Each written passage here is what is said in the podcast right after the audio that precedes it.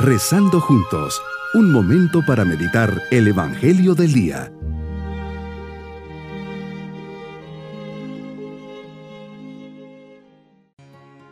Les saludo en este día, martes de la vigésima octava semana del tiempo ordinario.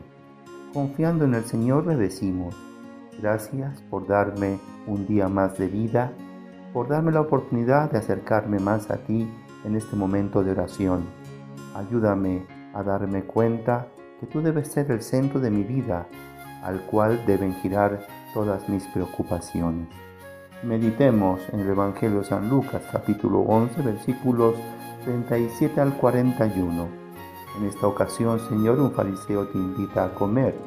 Vas a su casa, te sientas a la mesa y el fariseo se extraña porque no has cumplido con la ceremonia de lavarte las manos antes de comer.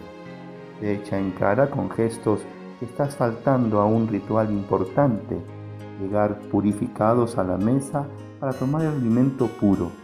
Es cuando yo llego a una casa de invitado, claro, lo más lógico y normal es que pase a lavarme las manos y se ve raro cuando alguien no lo hace.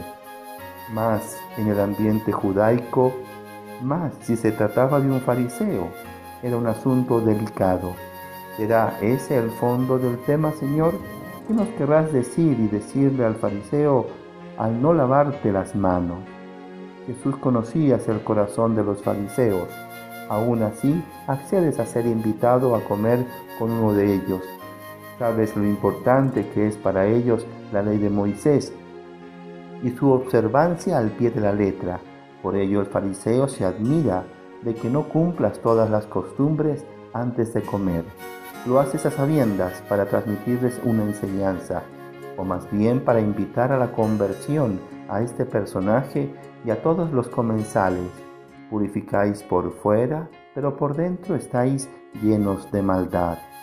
Señor, eres consciente de este acto y lo haces a propósito, porque quieres sacar de aquí una enseñanza, una lección, y le dices al fariseo, ustedes los fariseos limpian el exterior del vaso y del plato, en cambio, el interior de ustedes está lleno de robos y maldad. Insensatos.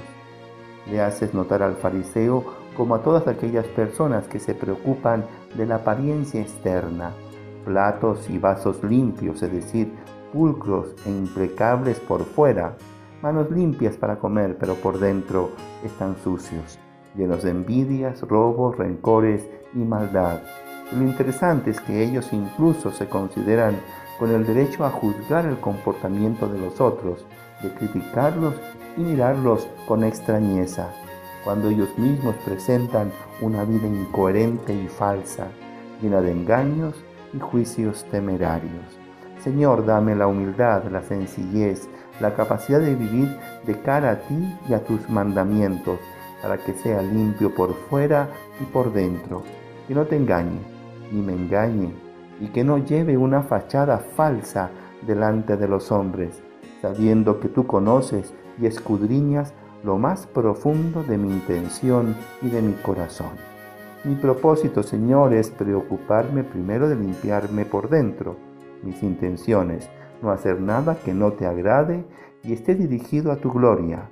Que viva la justicia, la misericordia y la fidelidad, virtudes tan ausentes en nuestra sociedad trabajaré en mi coherencia de vida.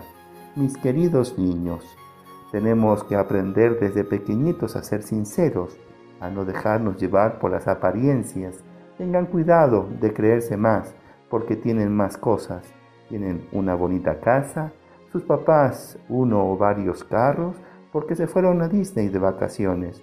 Ustedes valen por lo que son, es decir, si tienen buenos sentimientos, se hacen siempre el bien, si dicen la verdad, agradecen y cuidan las cosas que reciben, si piden perdón cuando se equivocan.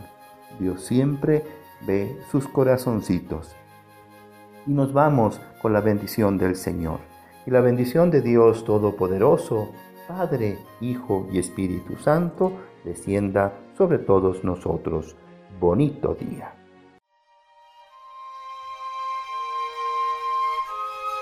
Hemos rezado junto con el Padre Denis Doren, Legionario de Cristo.